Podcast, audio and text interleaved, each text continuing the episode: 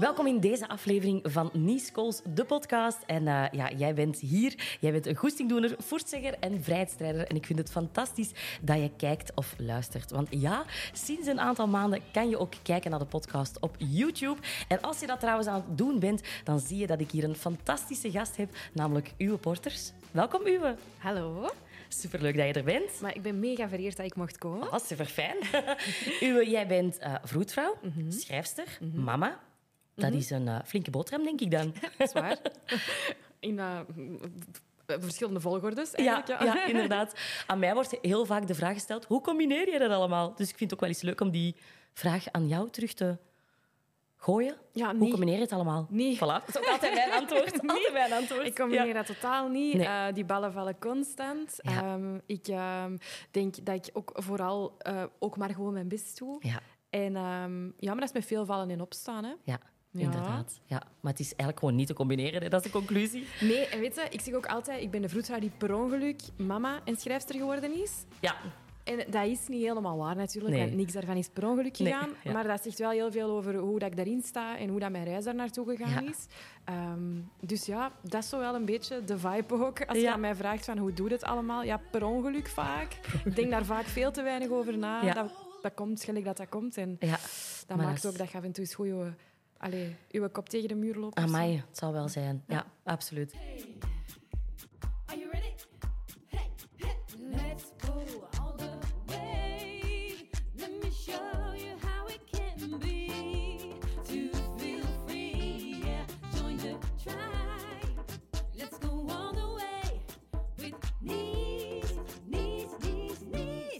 Heel fijn dat je er bent. Mhm. Ik vind het sowieso leuk om met jou even over het eh, boekschrijfproces te praten. Want jij bent, Mhm. ik mag dat zeggen, denk ik, aan jouw derde boek bezig. Dat is correct, dat mogen zeker Oh. zeggen. Je kunt die trouwens al pre-orderen. Oh, nice. Ja. Vertel meer, vertel meer. Ah, ik wil het ja, nee, weten. ik ben eh, nu mijn derde boek aan het schrijven. Nice. Ehm, dat derde boek heet De Vrouw in de Moeder. En dat gaat eigenlijk over alles van oermoeder tot seksgodin en alles ertussenin. Nice. Dat is ook de ondertitel. Ja. Ehm, dat ik gemerkt heb door eigenlijk ehm, mee te groeien mm, als moeder en als vroedvrouw.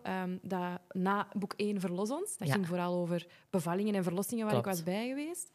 Eh, het tweede boek, dat was Verlost en Nu. En dat ging echt over de groeipijnen als moeder. Dat was Ja. echt ook volledig eigenlijk een beetje mijn eigen verhaal. Eigen, ja, klopt. En nu komt er dus ja, die derde stap. Hè, wat als je dus effectief die tropenjaren bent doorgeploeterd. Oh, komt dat ooit? Uh, wel, Oh. er is wel een soort van een licht aan het einde. Maar nee, Ja. tuurlijk, dat komt voor iedereen uiteindelijk. Denk Ja. ik dat er ooit wel eens ruimte komt om terug ook een klein beetje te klikken op jezelf en te Ja. denken, ah wacht, ik ben hier eigenlijk ook nog ergens verscholen in dat moederschap. Er zit nog een vrouw in.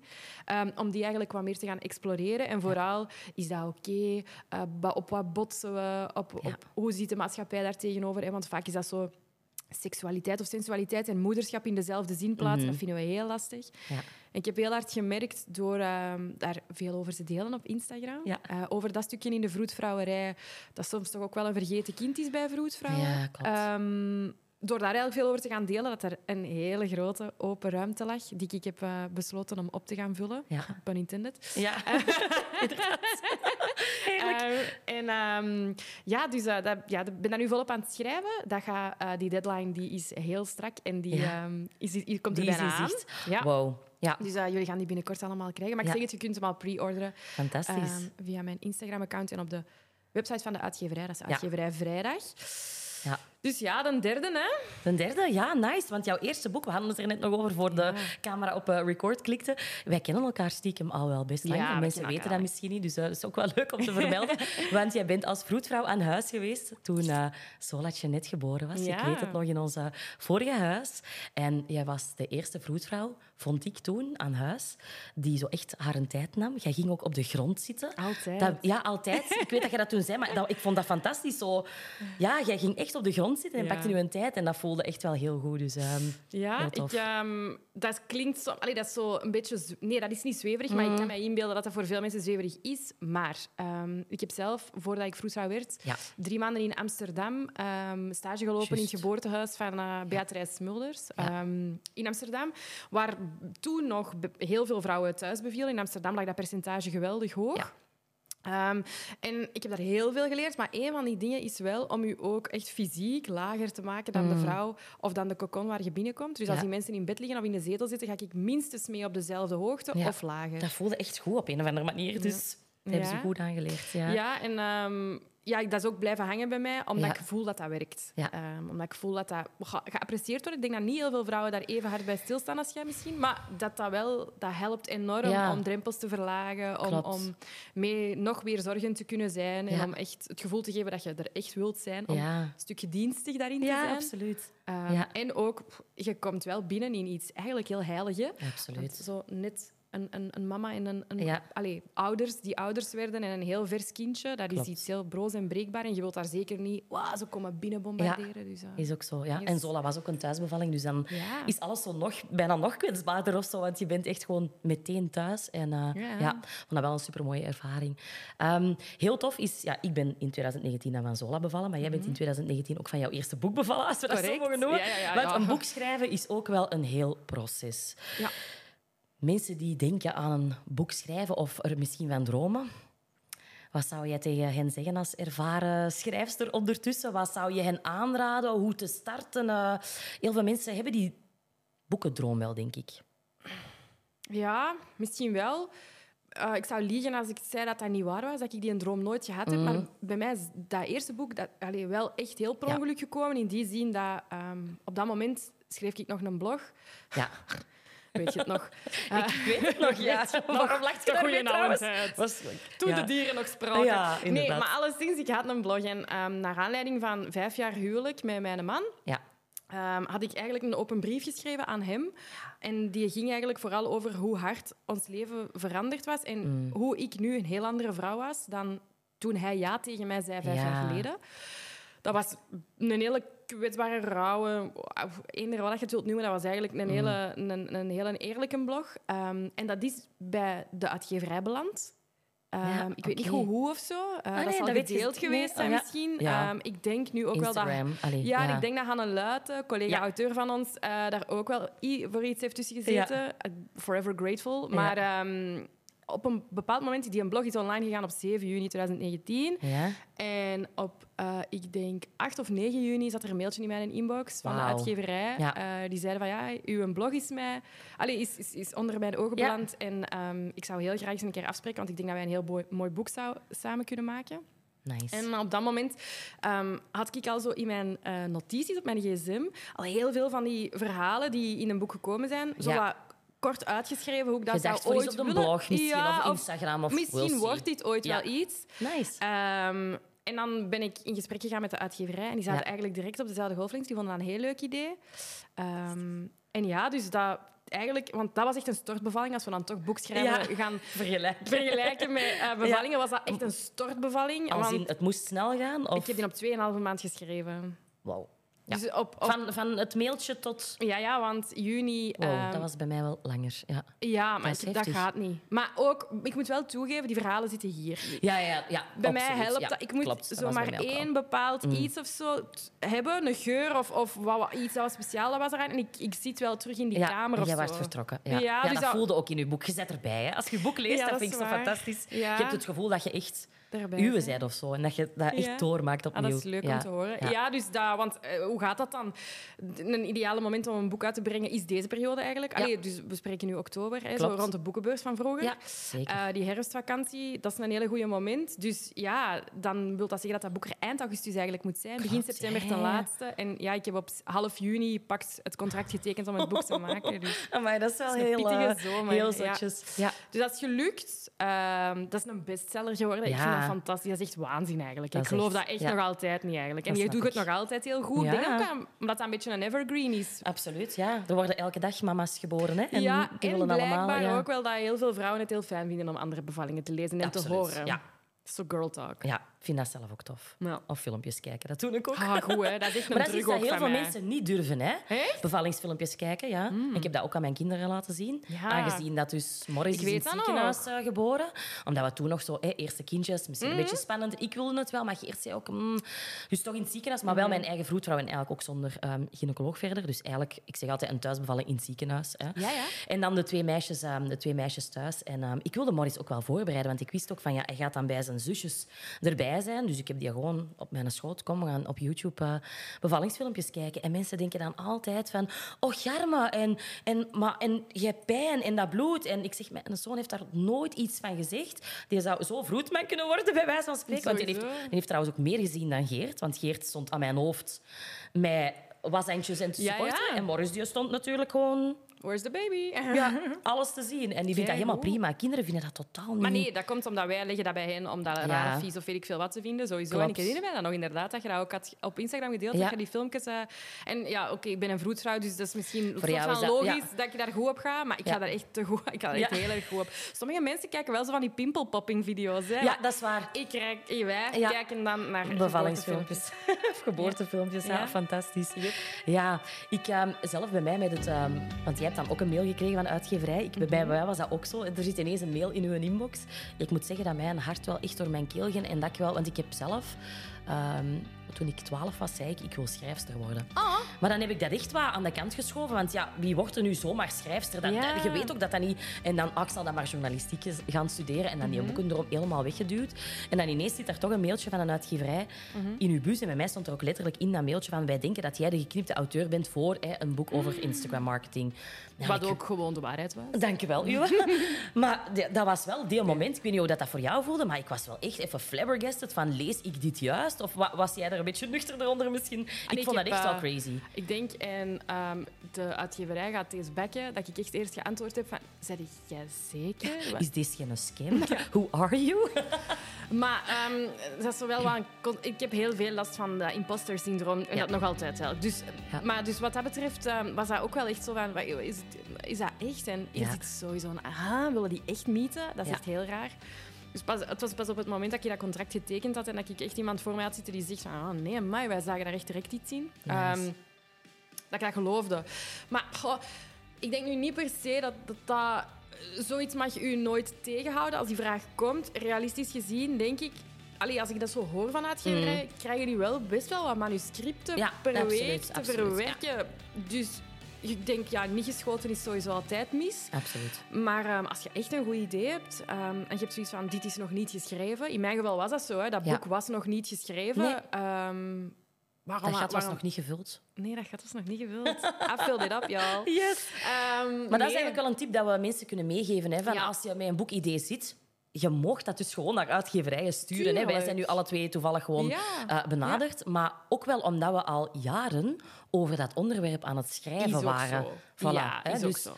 ik denk in jouw geval ook, en in mijn geval ook, van als je voelt dat je een expertise hebt in iets, durf daar gewoon over gaan praten, je standpunt innemen. En wie weet volgt er dan wel een mailtje maar. Je hoeft daar dus ook niet op te wachten. Je mocht gewoon Nee, uitgeverijen zelf mailen. Ik heb een boekidee. Ja. En wie weet, hè. En ook, ik, ik heb, nu is dat iets minder, maar er is een tijd geweest dat ik best wel veel Instagram-DM's ook daarover kreeg. Van, hey Uwen, ik heb hier een, een verhaal over dit of een verhaal over dat. Ja. Vaak gaat dat dan wel echt over iets heel autobiografisch, een ervaring die ze hebben meegemaakt of zo. Mm, ja. Ehm, in mijn inbox belanden er bijvoorbeeld heel veel infertiliteit of subfertiliteitsverhalen. Ja. Die zij heel graag van zich af willen schrijven. Is dat altijd een fantastisch boek? Dat weet ik niet. Nee. Maar oh, we weten ook allebei dat schrijven uw ziel een stuk kan lijmen. Ja, en als dat al gedaan heeft, is dat oké. En het staat vrij om daarmee naar een uitgeverij te trekken, Ja. sowieso. Hè? Ja, nice. Misschien ook leuk eh, om te weten voor de mensen. Blijf zeker hangen in deze aflevering, want er komt nog een giveaway aan. En misschien heeft dat wel iets met ons boeken te maken. Wie weet. Wie weet. We hebben trouwens ook nog een aantal vragen gekregen van luisteraars. Want ik heb aan mijn luisteraars op Instagram gevraagd van... Hebben jullie misschien een vraag voor u? Oh boy, Eh, ja, en er zijn een aantal antwoorden op gekomen. Of toch vragen voor jou. Dus we gaan die er even bij nemen. Hè. Spannend. Ja. Gooi maar. Ah, maar yes. Aha, dat is een leuke. Wat is het eh, strafste verhaal dat je zoal eens binnen hebt gekregen in, eh, in jouw Breek de Week? Misschien moet je eerst vertellen wat Breek de Week is, want dat is wel super interessant. Ik heb dat heel lang echt op de voet gevolgd. Nu lukt het mij niet meer, maar, niet meer altijd, maar het is tof. Ehm, dus breek de week. Ik ga beginnen bij het begin. Ja. Ehm, op een bepaald moment, vorig jaar, want we zijn ondertussen al langer dan een jaar de week aan het breken. Ja. Ehm, Ook dacht meer- dat het al veel langer was eigenlijk. voelt als al zo lang. Nee, maar gewoon omdat Nee. dat, dat is al zo'n concept dat mega staat. dat is dus- nog geen jaar. Jawel, jawel. Ja. Langer dan... Dus ehm, Ja. deze zomer hebben we een jaar gevierd. Ehm, en ik ben dat aan het doen van, denk ik, vorig jaar juli. Juni of juli of zo, denk ik. Nice. Ehm, dat is eigenlijk gekomen door... Dus zoals ik er juist al zei, is zo mijn vroedvrouwerij Mm. zich ook wat gaan verschuiven in diepgang rond... Allee, ik, ik, ik ben nog altijd een aanspreekpunt als het gaat over bevallen en, en alles Ja. wat daarmee te maken heeft. Maar seksualiteit, zeker na zo'n bevalling, dat, dat moet echt wel wat meer Ja, aandacht ja. krijgen. Nu, wat gebeurt er? Ik was op Instagram aan het scrollen, as we do. Yes. Ehm, en ik volg al een heel lange tijd Juliette Ellen. Eh, Juliette Ellen Ah, is een zieke volgtype als, als je geïnteresseerd Oh, bent in, in ik seksualiteit. Nee. in partnerschap en zo. Ja, dat is een. Amerikaanse seksuologe, een heel erg bekende. Ja, we zullen de link hieronder zetten, by the way. Ja, Dan goh, kunnen mensen gaan ehm, kijken. Het is een tijdje Ja. offline geweest, omdat ze heel recent is bevallen van een kindje. Oké. Ehm, nu, maar goed, die, op een bepaald moment deelt hij een vaste post, een carouselpost eigenlijk. En daarin had zij dus een vraag gesteld. En die vraag was ehm, wat dat jij het liefste hoort in bed. Dus welke Ja. woorden of welk geluid, dat als je dat tijdens seksualiteit hoort, dat dat echt een hele positieve trigger heeft Oké. op je. Er kwamen super toffe antwoorden Ah, uit. Dus ik was zo aan het swipen en ik denk, oh my god, dat is super tof en Ja. empowerend. En, en zo ook wel Om dat- ja. om dat te delen, om te en lezen om dat van een van ander. anderen te lezen. Hè? Voilà, dat en vind ik denk, ook. amai, dat is eigenlijk wel tof. Dus ik had gewoon zo voor de lol eigenlijk. En vooral het eigen belang, want ik vond dat zelf kei leuk. Ehm, ik dat van, proberen. Oh, ah, wel, ik probeer dat eens, misschien werkt dat wel. En ehm, die eerste keer, ik had dus dezelfde vraag gesteld, maar dan in het Nederlands natuurlijk. En ik kreeg daar echt al zo wel 50 antwoorden of zo op. Oeh, En dat was dus jij wist, super tof. I'm onto something. Maar ja, dat was leuk. En ik denk, ah, dus dan heb ik ook dat gepold van, ja, zouden jullie dat zien zitten als ik dat wekelijks doe? En dan mijn andere vragen. En dan, allee. Ja. ja. en dat was echt gewoon... In, in no time ging dat echt Ja. van 50 naar echt heel veel antwoorden. Ja. Ehm, wat is het dus geworden? Ik heb het breek de week genoemd, omdat ik het op woensdag doe. Ja. En dat is- hangt zo vast. Woensdag, op woensdag breek je de week. Ja. En we breken de week. ehm, het is dan zo breek de week en maak me week. Ja. Ik vond dat tof. ja, dat is echt heel Ehm, goed. En dan dus elke woensdag komt er een vraag over seksualiteit of intimiteit. Ehm, dat kan iets heel expliciet zijn, dat kan iets emotioneel gebonden zijn. Het, Ja. het heeft eigenlijk van alle... eh allee, het kan van alles Ja. zijn. En dan mogen de mensen... 's morgens post ik die vraag. De mensen mogen daar heel de dag op antwoorden. Ehm, die komen natuurlijk niet anoniem bij mij binnen, maar Nee. ik ga daar heel erg vertrouwelijk mee om. Ja. Ehm, en dan s'avonds post ik een greep uit die antwoorden. Instagram laat mij maar toe om 100 die- ah, per Klopt, stories ja. per 24 uur te posten. Dus... ehm, Dus je moet altijd wel kiezen, want je krijgt er waarschijnlijk eh, veel meer binnen. ja, ik ga niet onnozel doen. Eh, de afgelopen drie edities zijn we over de kaap van 1700 eh, antwoorden gegaan. Wat? Ja. Allee, wat dat. En dat wordt ook, ja, en dat wordt ook moeilijker om... ehm, nu, ik probeer altijd wel... Ik ga door alle antwoorden. Je moet er eigenlijk al een team op zetten uw, voor daar door te gaan. Gaat natuurlijk niet, maar... Dat is allemaal gratis. Ja. Nee, nee, Ja. maar ik wil zeggen... I get it. Dat, ehm, dat, ik probeer altijd wel de antwoorden, de 100 antwoorden die ik dan deel, dat dat wel representatief is voor wat er allemaal is binnengekomen. Ja, dat je geen zo... Ja. Ehm, dus dat, dat allee, kan ik bijvoorbeeld, ik kan daar eigenlijk heel selectief in zijn als ik een bepaald beeld wil doorduwen. Maar Zwaar. that Nee, ga dat niet doen. work. Je En gaat dat ben ik ook ja. niet. Nee, nee, maar Nee. ik wil maar zeggen, dus het is wel kind of altijd representatief. Want soms krijg ik bij een bepaalde vraag de opmerking van u zoveel overspel, maar dat wil gewoon zeggen dat dat zoveel binnenkomt. Oké. It's voilà. just the way the cookie crumbles. Ja. Dan, ehm, En ehm, ja, dus dan deel ik s'avonds die antwoorden en dan is dat super tof. Ja. Nu, het leukste wat, wat daarvan is, vind ik, dat mensen mij sturen van ah, wij, wij hebben dat echt in onze agenda staan. Dus dat die dan Ja. s'avonds zo, ah, het is breek de week. Hè, gaan we of- samen kijken. Zo. Ja, dan pak je die- Als koppel ook echt ja, op de zetel, kruip je Ja. de zetel. En dan gaan die gewoon door de antwoorden en ja, ontstaat er een gesprek. En dat is Ja. gewoon super tof. Ehm, ik pretendeer absoluut niet dat ik daar therapeutenskills of zo mee heb, maar heel veel mensen zeggen van ja, dat is wel zo'n hele harde drempelverlager, omdat je dan, ja, u heeft de vraag gesteld, kijk, en dat is wat de mensen antwoorden. Ja. En dan zo, oh, wat vind Zo jij, wat ja, vind ja, jij? ja, ja, het is ook een gesprekstarter wel, denk ik. Hè? Ja. keihard. Even goed, mensen die zeggen van, ah, wij posten altijd die vraag in ons vriendinnen-WhatsAppje. En dan is dat een super tof gesprek. Eh, mensen die zeggen van, ja, wij sturen elk zijn antwoord in. En dan proberen wij elkaars antwoord eruit te halen s'avonds. Ja, dat lukt Oké, me natuurlijk niet nee, altijd. Omdat je, niet- omdat je ze niet meer allemaal kunt Nee, en sommige maar- mensen zeggen dan, u kan je zeker mijn antwoord delen, want eh, het is een speciaal voor mij. Of ik heb gevraagd dat mijn man zeker kijkt of zo. En ik Ja. probeer daar dan wel rekening mee te houden. Oef, altijd- amai, wel heftig ook, denk ik. Ja, dat is niet Amai, altijd nee, dat is niet gemakkelijk. Maar. Dus Ja. dat, is, ehm, dat is een beetje breek de week. Ondertussen is daar ook een samenwerking met Nina Magazine Klopt, van het ja, laatste nieuws meegekomen. Die dat, en dan hebben wij een Dat is ook interview... elke week, hè? Ja. En dan hebben wij een interview eh, waar dat we bijvoorbeeld zo wel wat tips of lesjes uit kunnen trekken, ehm, Ja. die dan heel fijn zijn voor de Vlaming. Voor de Vlaming, inderdaad. en wat is zo wel eh, het strafste dat je hebt binnengekregen? Durf je dat hier delen? Of, eh? Ik durf alles. Voilà, je zeggen. Aan u, we kunnen dat allemaal vragen. Alles is bespreekbaar. Ja, voilà. Goh, het is mij vooral heel erg opgevallen. Ehm, ik ga zo een beetje dingen doen. Hè. Ehm, het is mij vooral heel hard opgevallen dat, denk nu op dit moment in de maatschappij er nog nooit zoveel over seks gesproken is. Blik in de media, op televisie. Maar dat het heel lastig is, vind ik, om... Allee, dus er is nog nooit zoveel gesproken, maar eigenlijk geraken we nog altijd niet tot in de Nee. kern van de zaak. Waar, is er, waar, waar lopen we nu echt tegenaan? Ja. Wat vinden we nu echt lastig? Het is heel gemakkelijk om moppen te maken en oppervlakkig Klopt. te blijven, maar Ja.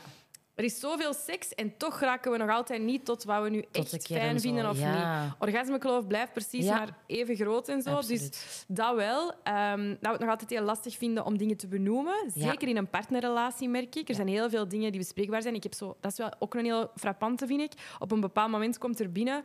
Het ging zo over eh, een stuk faken bij vrouwen. Dat Ja. Heel veel vrouwen toch nog altijd ja, een orgasme faken Ja. Of hun, gewoon hun genot faken, court.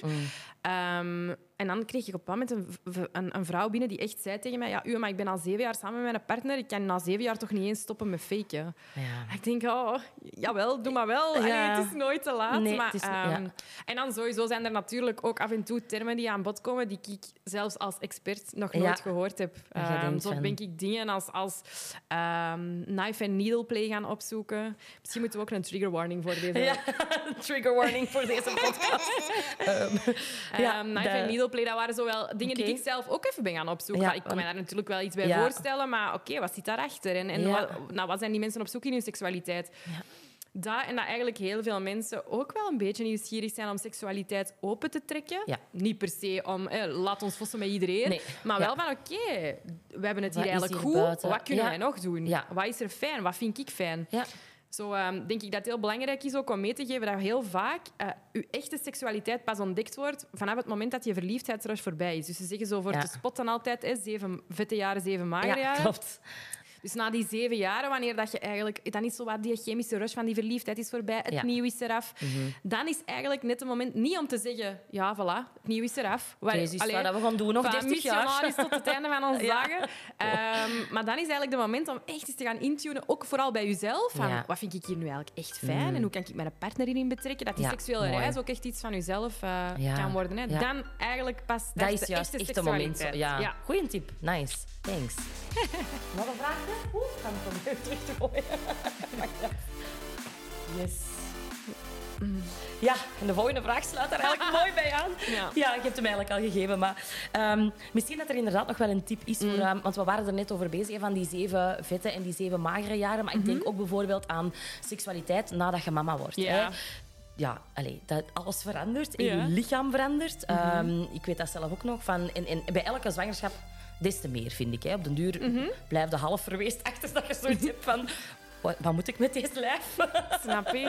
Maar ehm, ja, daar, daar wen je dan ook weer wel aan. Maar is, is daar misschien een tip voor? Want ik denk dat er veel van de kijkers en luisteraars ook wel, ook wel mama's zijn van Ja. wat met je seksualiteit na het moederschap. Ja, ik vind eigenlijk vooral ehm, iets wat, wat voor mij allee, gewoon een pijnlijke is niet, maar dat is een heel groot eh, werkpunt ook aan ons, de zorgverleners die eh, bij die mama's en die, en die nieuwe gezinnen komen, Ja. is om dat bespreekbaar te maken dat heel veel vrouwen wel met pijn of ongemak blijven zitten na een bevalling. Ah, oké. Ja. Ja, dus, ehm, en mijn grootste tip daar is glijmiddel. Ja. Eh, Glijmiddel moet echt uit dat verdomhoekje komen. ja, dat is zo. En Ja. niemand durft dat ook gaan kopen, denk ik. zo Ja, het is ridicule. ja. En ook gewoon goed glijmiddel. Ja. Allee, ik, bijvoorbeeld zeker voor de doelgroep van mama's, jonge mama's, Ja. die, dat, is, dat is lastig, dat is, dat is pijnlijk. Is dat nog een littekentje, wel of niet? Ja. Ehm, om, om te gaan voor siliconenglijmiddel bijvoorbeeld. Oké, Eh, om- tip. Ja, omdat voor die problematiek is het net belangrijk dat dat heel lang vochtig blijft, dat dat lang blijft doen wat het moet, dat dat Ja. niet onmiddellijk helemaal gaat hydrateren Ah, en ja, erin gaat voilà. trekken. Ja. En bij siliconenglijmiddel gaat dat echt zo'n schoon filmpje liggen. Heb je daar echt heel lang genot en Mm. Plezier van. top. Maar dat we daar zo lastig over doen, dat vind ik echt gewoon de grootste onzin. Dus dat, eh, ik krijg dan zo soms ook van, ja, u moet dat zo niet verheerlijken, want dat werkt de seksuele opwinding wat. Want dan denkt, ah, als ik er glijmiddel op smeer, zal ze wel nat worden. En van die toestanden, ja, ja, ja, kom, terwijl het ook gewoon een tijdelijk hulpmiddel kan zijn of iets dergelijks. Ja, en dat brengt mij dan weer heel ver, want dan zouden we kunnen gaan zeggen van ja, seksueel opwinding werkt weer heel anders dan bij vrouwen dan bij mannen. Hè. Ja, het is niet per se van ah, ik ben er in mijn hoofd al wel, maar oh nee, ik ben nog niet nat genoeg, dus het Ja. zal toch wel niet. Zo Ja. dan, ma- dan marcheert het gewoon allemaal Zo anders. werkt het niet. Nee. Ja. ja. Ehm, daar lees je trouwens meer over in mijn derde boek. Alright. Pre-orderen nu. Wauw. Nee, maar ik wil dus zeggen, dus glijmiddel is wel echt zo'n hele grote tip waarvan dat ik vind dat we dat echt gewoon kan. En dat we daar normaler over moeten gaan doen ook. Ja, echt wel. Want ik herken ook wel wat jij daar straks zei van... ehm, we gaan er zo allemaal eens over met een lach en een zwans. Ik had Mhm. het onlangs bij vriendinnen ook nog. Het werd zo eens een keer aangeraakt door een vriendin. En ik dacht, ja, tof. Want eigenlijk in in die vriendengroep wordt er helemaal niet zoveel over gepraat. Mhm. En ik heb soms wel eens iets van... Oh, ik wil wel eens horen bij de rest hoe het zit. Of... En één vriendin raakt iets aan en er wordt zo echt wel... Van, oh ja, grappig, grappig en leuk. En dan hoop snel naar iets anders, want nu vinden we het gênant. En dan dacht Ah, ik van, jammer. allee, ik vind dit zo jammer. Dus ik denk dat ik dat de volgende keer ook gewoon eens ga zeggen van... Wimpelt dat hier eens niet af? Ik vind dat wel interessant om dat van de rest ook te horen. Ja, en maar ook, dat is toch misschien echt nog heb ik not dat ook. Ja. Ja. Weet je wat ik wel echt opvallend vond? Dus op het moment dat je zo nog niet echt gebonden bent, je bent zo nog aan het daten, pak zo je twintiger jaren, Ja. zo grosso modo genomen, ehm, is dat allemaal kei gemakkelijk en babbelen wij allemaal over seks en onze flirts en over muilen met een die en, Ja, en, en staan schuren met een andere, Ja. alsof het niks is. Zwaar. Terwijl vanaf dat er een ring rond je vinger gaat of dat je kinderen hebt, is het allemaal, oei nee, dat bespreken we Ja. alleen nog zo binnen de vier muren. Klopt. Maar je mist zoveel kostbare informatie aan elkaar daarin. Zoveel... Ik, ik, allee, ik had er pas nog een gesprek over met een vriendin van mij die dat geen kinderen heeft. Mhm. En die zei van ja, op een bepaald moment zaten wij hè, met, met de vriendinnen te eten. En, en er was een van de, de vriendinnen die juist mama's was geworden van oh, mannen, ik zit eigenlijk al kei lang met iets en, en dat blijft maar pijn doen en de kinesies dit en dat. Ah, ja. En dat die vriendin zonder kinderen zei... Ik begrijp niet waarom dat jij dit nog niet eerder hebt gezegd. Ze zei, als dat bij mij zou... Ik zou echt een meeting samenroepen als in, yo, mijn punani doet pijn en Ja. ik wil daar nu over praten Ja, met En jullie. jullie moet mee nadenken. Ja, nice. Terwijl dat dan bij die ja, zit daar dan toch daar weer zit- wat Ja, daar zit daar te veel gevoeligheid rond. Hebben ze schrik rond. van, oh ja. Oei. Terwijl daar, je mist daar zoveel. Hoeveel vrouwen er in de kamer dan zouden oh, allee, opgelucht ademen van, oh my god, jij ben ook, of wat? Ja. Ja. En daar missen we echt heel veel, Ja. vind ik. Maar dat is ook zo weer dan een stuk... Die village die wij eigenlijk niet echt hebben op die manier niet Klopt. meer. Ehm, zeker als het gaat over emotionaliteit en, en, en, en zo dat, die identiteitscrisis als, Mm. Ja. als moeder en als vrouw. Dat zijn dingen die daar heel lastig zijn. Ja, klopt. En dat vinden wij heel moeilijk. Is, eh, Gelukkig zijn er mensen zoals jij en ik. En ja, zoals jij wou ik ook vooral zeggen, absoluut. I love it. En we, we kunnen ineens onze kijkers en onze volgers en onze luisteraars gewoon allemaal uitnodigen om... Ja, maar- Wees er maar een beetje meer open over en Ja, durf het zeker. gesprek maar, eh, maar open trekken. Hè? Yep, ja, absoluut. Mooi. We hebben ook nog een luisteraarsvraag binnengekregen via audio. Dus we gaan die afspelen. En dan eh, mag Oh jij die ook nog beantwoorden. Hey Uwe, ik vraag me af wanneer je zelf tot besef bent gekomen dat er eh, achter die grote moederrol die wij als veel vrouwen spelen, toch ook nog altijd een vrouw schuilt en dat het belangrijk is dat die ook naar buiten komt. Want ik zelf ben er eigenlijk heel laat achter gekomen hoe belangrijk dat die rol ook is van vrouw te zijn en die ook te laten zien aan iedereen eigenlijk eh, sinds mijn kinderen quasi uit huis zijn. Dus ehm, ja, ben ik een laadbloeier of eh, had ik gewoon iets nodig zoals eh, het Instagram-account van uw porters en Breek de Week om ehm, mijn ogen te laten opengaan.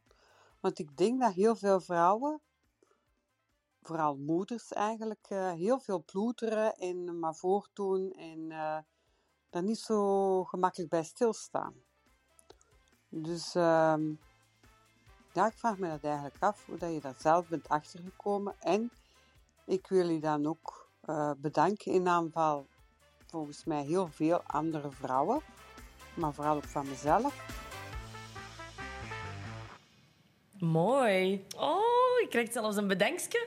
Schoon. Yes. Ja. Ehm, Wacht, hè. even recapituleren. Ja. Dus haar vraag is eigenlijk hoe dat ik dat zelf heb ontdekt. Hè. Ja, hoe dat je zelf hebt ontdekt dat er nog een Ja. vrouw schuilt achter die moeder. Mm, ik Ja. zei er juist al, denk ik, van ehm, in onze maatschappij vandaag, of dat was misschien in het vorige gesprek, Mm. denk ik. In de maatschappij vandaag vinden mensen het vaak heel lastig als je moederschap en seksualiteit of sensualiteit in dezelfde zin plaatst. Omdat moederschap en seks, nee, nee, gestopt, je hebt die kinderen gehad en nu zet je geen seks. Allee. Ja.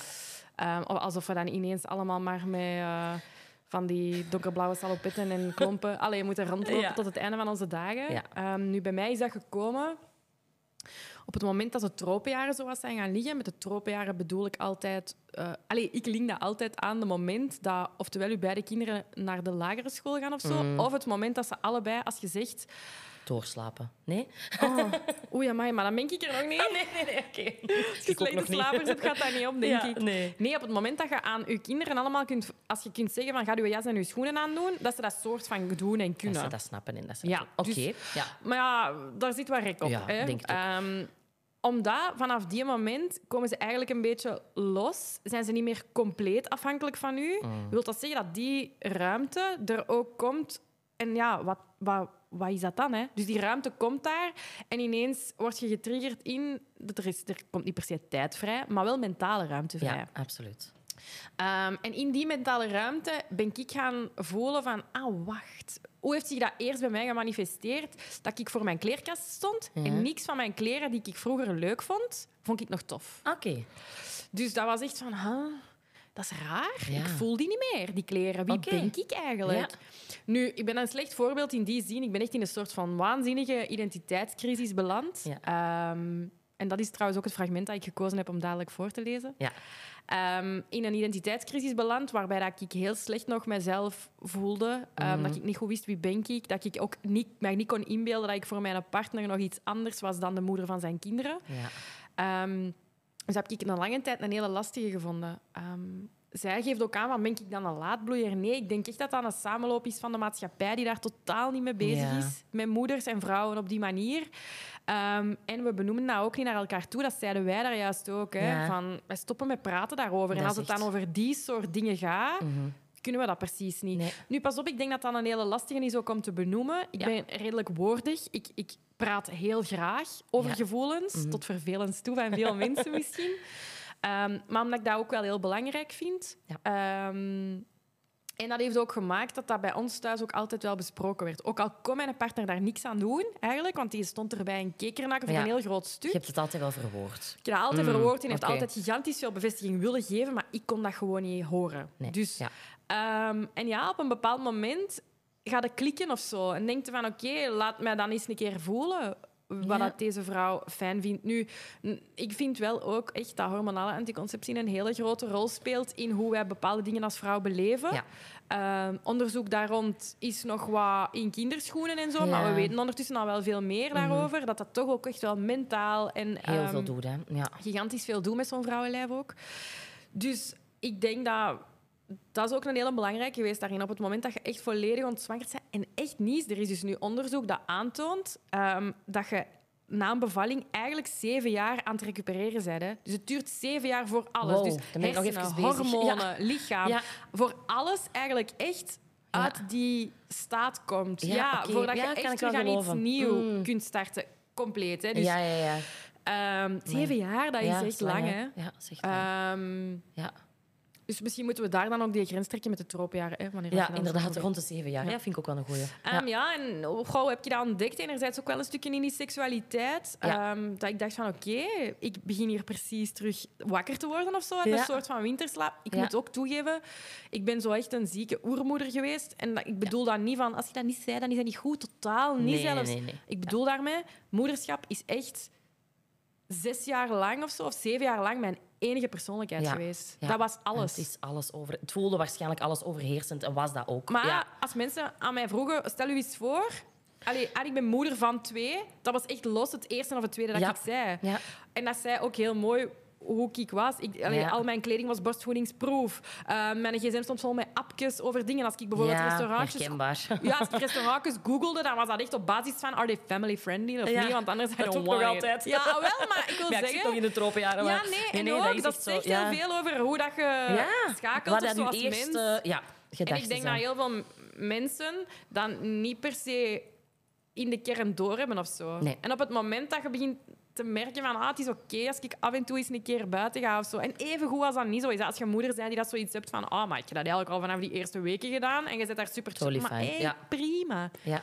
Maar ik denk dat als je, je, als je zo hard aan moederschap je persoonlijkheid laat worden, Mm, dat het dan inderdaad wel eens een keer veel langer Ja. kan duren. En dat dan de koude douche ook des te groter is op het moment dat je zegt, fuck, wie ben ik eigenlijk nog? ja.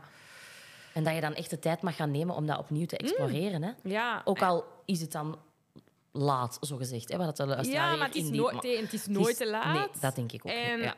ehm, ja, ik denk... Ja, daar wordt gewoon echt nog te weinig eerlijk over geweest, denk ik. Ehm, ik denk dat heel veel vrouwen dat dat heel herkenbaar is voor zoveel. Anders zou mijn account ook niet eh, doen wat het doet nu. Mm. Nee, klopt. Ehm, ja. Want ik vind dat nog altijd waanzinnig om te horen trouwens. Hè. Ik Ja, krijg ja. het lastig ook echt, hè, dat mensen mij bedanken voor wat ik doe. Ja, dat, ik het, ik het, feel ja. like- Dat is nooit voor mij iets, iets jij- doordacht geweest. Dat is altijd voor mij heel flowend en natuurlijk. En, uh, allee, Maar je betekent ondertussen wel heel veel in heel veel vrouwen en mannen raar. hun leven. Hè? Dat is heel raar. Ja, dat is wellicht een beetje vreemd om te beseffen soms. Ja, dat is heel raar. En ik sta daar niet wel genoeg bij dankbaar, hè? Van, damn, wauw. Ja, ik ben Ja. altijd zot. Ja. Ik snap daar niks van. Maar Ja. ja, dus Ik dat snap is... het wel. Het is gewoon waanzinnig wat je doet. Absoluut. Ik doe maar wat. Maar ehm, ja, dus ik denk dat dat op zich heel normaal is wel. Dat, en dat je niet per se laat bent. Nee. Totaal Nee. niet. Ik denk Mooi. dat heel veel vrouwen... Dat was trouwens ook met Verlos ons, mijn eerste boek. Ik dacht, dat Ja. gaat vooral mensen aanspreken die daar op bevallen staan of die willen bevallen of weet ik veel wat. Ineens kwamen er keiveel vrouwen in mijn inbox die nu zo kinderen hadden die het huis uitgingen. Die zeiden, Ja. oh my god, waarom is dit boek er nu pas? Kan ik goed geloven dat dat voor hun een soort Zo maf. trauma, Ja. verwerkingsproces was om door jouw boek te gaan. Ja. Ja. Misschien een uh, goed moment om er een stukje uit voor te lezen. Als Ik ga dat doen. zitten. Ja, ik ga dat doen. Ik ben benieuwd welk stukje dat je gekozen hebt. Dat slaat daar kei mooi op aan. Precies of we hebben het voorbereid. Niet, hè? Dat maar... is niet. Nee. Nice. Alright. Dus ehm, ik ga een stukje voorlezen uit ehm, Verlost en Nu. Dat is mijn tweede boek. Mhm. Heeft als ondertitel Groeipijnen van een moeder. Ehm, en ik ga een stuk voorlezen uit het hoofdstuk Liefde voor, tijdens en na de tropenjaren. Mhm. Dat is eigenlijk een hoofdstuk dat ik heb willen schrijven ehm, om eigenlijk aan te tonen dat die identiteitscrisis en die liefde en zo, dat die heel hard ehm, heeft moeten bochten nemen en omwegen maken. En dat, dat, dat, echt, dat, dat ik heel diep ben gegaan. Ja. Dat is een hoofdstuk waarin ik ook echt heel lelijke dingen van mezelf heb laten lezen. Maar ik vond dat Mhm. heel belangrijk om dat, Om dat om daar dat te benoemen. Ja. En dat is het hoofdstuk waar ook het meeste op gereageerd is geweest. Ah ja, Dus ehm, ik... eh, je gaat ervoor. Yes. Ik hoop echt dat niet te veel vrouwen in zo'n hartverscheurende identiteitscrisis zaten als ik. Maar ik vrees dat ik zeker niet alleen was. Nee, wacht, ben. Want ik kon eigenlijk niet geloven dat ik meer was dan de moeder van zijn kinderen. Hoe hard en hoe vaak hij me daar ook meer dan een bevestigend antwoord op gaf. Zijn mails naar mij dropen van de liefde en bevestiging en ik kon het niet zien, niet lezen, ik was blind. Ik kon alleen maar denken dat hij dat deed omdat het van hem verwacht werd. Hoe kon hij mij in godsnaam nog graag zien? Ik was niet meer wie ik was of hoe ik was. Ik werd daar ziek van, maar ik werd ook weer beter. En onze relatie sterker. Want als ik iets geleerd heb uit al het voorgaande, is dat als de liefde niet bestond, het allemaal echt geen zin, geen reden en geen toekomst heeft. Ik heb gevoeld en begrepen waarom relaties stuk lopen en schijnbaar goede teams toch uit elkaar vallen. Want als die tropenjaren voorbij zijn, maakt een soort rust in de chaos zijn intrede. Als vrouw, en dan laat ik de partner nog buiten beschouwing, beweegt er zo enorm veel dat je echt op zoek gaat naar een nieuwe identiteit. Wat is er nog herkenbaar en wat moet je echt helemaal opnieuw heruitvinden? En een liefde die ergens onderweg gaan liggen is, die plaatsgemaakt heeft voor een nieuw soort groter, maar zachter verband. De knetterende elektriciteit werd een duurzame, gedempte verbinding. Of niet? De identiteitscrisis van een vrouw die moeder werd en daarbij zoveel groeipijn gevoeld heeft, raakte soms ook de weg kwijt naar zichzelf en naar haar partner. Want de troebele blik die nu niet meer altijd ziet waarom ze elkaar zo ooit zo zeker gekozen hadden. Ik kan mij enorm goed voorstellen dat bevestiging is die broodnodig is. Maar het is soms met vuur leuk spelen, want als er dan iemand voorbij komt die meteen die nieuwe vrouw ziet, die vrouw na haar zoektocht en die je licht risicovolle aandacht geeft waar je van geniet, is het dan eigenlijk al te laat. Mooi. Merci, Uwe. Een laatste stukje. Ja, het komt binnen. Je kan een vrouw nooit voorbereiden op wat de veranderingen die het wensen, dragen, baren, voeden, opvoeden en ook weer loslaten van een kind met jezelf als mens en als persoon doen. Wat het allemaal echt zal teweegbrengen is een soort doos van Pandora. Maar alleen zit er naast donkerzwarte pijn ook pure en soms onuitstaanbaar veel liefde en geluk in. Schoon. Ah, ik wil u een applaus geven, maar Nee, dat nee. is zo precies hier. Maar ah, je schrijft ook zo mooi gewoon. Ah, het komt wel binnen. Ja, ik zit er natuurlijk nog middenin in die tropenjaren met een eh, kleintje. Die, ja, ze, is, ze wordt wel bijna drie, maar toch, het is een heel aanhankelijk kindje, wat helemaal prima is. En maar dat is een daar toffe, is, maar een heftige dat is leeftijd. echt heftig. En als Ja. je dan nog twee ouderen hebt Ja, rondlopen, ja. Is, dat, is dat pittig. Dus het is mega, ja, mega herkenbaar. Merci dat je de tijd wou nemen om het voor te lezen. Merci dat je de tijd wou nemen om hier te zijn. Ik vond het massa's interessant. Dikke merci. Ehm, ik wil nog even meegeven aan wie dat er kijkt of luistert, dat je dus, en dat is de winactie, super fijn dat je tot het einde bent eh, blijven luisteren, dat er een winactie is en je kan de twee eerste boeken van Uwe eh, winnen, samen met mijn boek, Instagram Academy, en mijn dankbaarheidsdagboek. En dat gaan we samen in een pakketje steken. Dus de boeken van Uwe, Verlos ons en Verlost en En nu? en nu, inderdaad. en dan de Instagram Academy en het Dankbaarheidsdagboek. En ehm, als je dus deze aflevering deelt, als je aan het luisteren bent, dus ben je aan het strijken, ben je aan het wandelen, ben je auto aan het rijden, deel de podcast en tag Uwe en tag mij. En dan eh, sturen we jou het eh, boekenpakket misschien wel op. Voilà. Uwe, dikke merci. Ik vond het echt eh, heel fijn om jou hier op mijn paarse zetel te ontvangen. Ik heb het gevoel dat we nog uren konden doorpraten. Zeker. Maar voor nu is misschien drie kwartier al zeker lang genoeg. Yes. Dikke merci. En wie weet, tot de volgende keer. Zeker. Yes, weer een stapje dichter bij vrijheid. Tjaukes bikes, ik ga terug genieten van mijn vrij leven. Oh, schatje Mieke.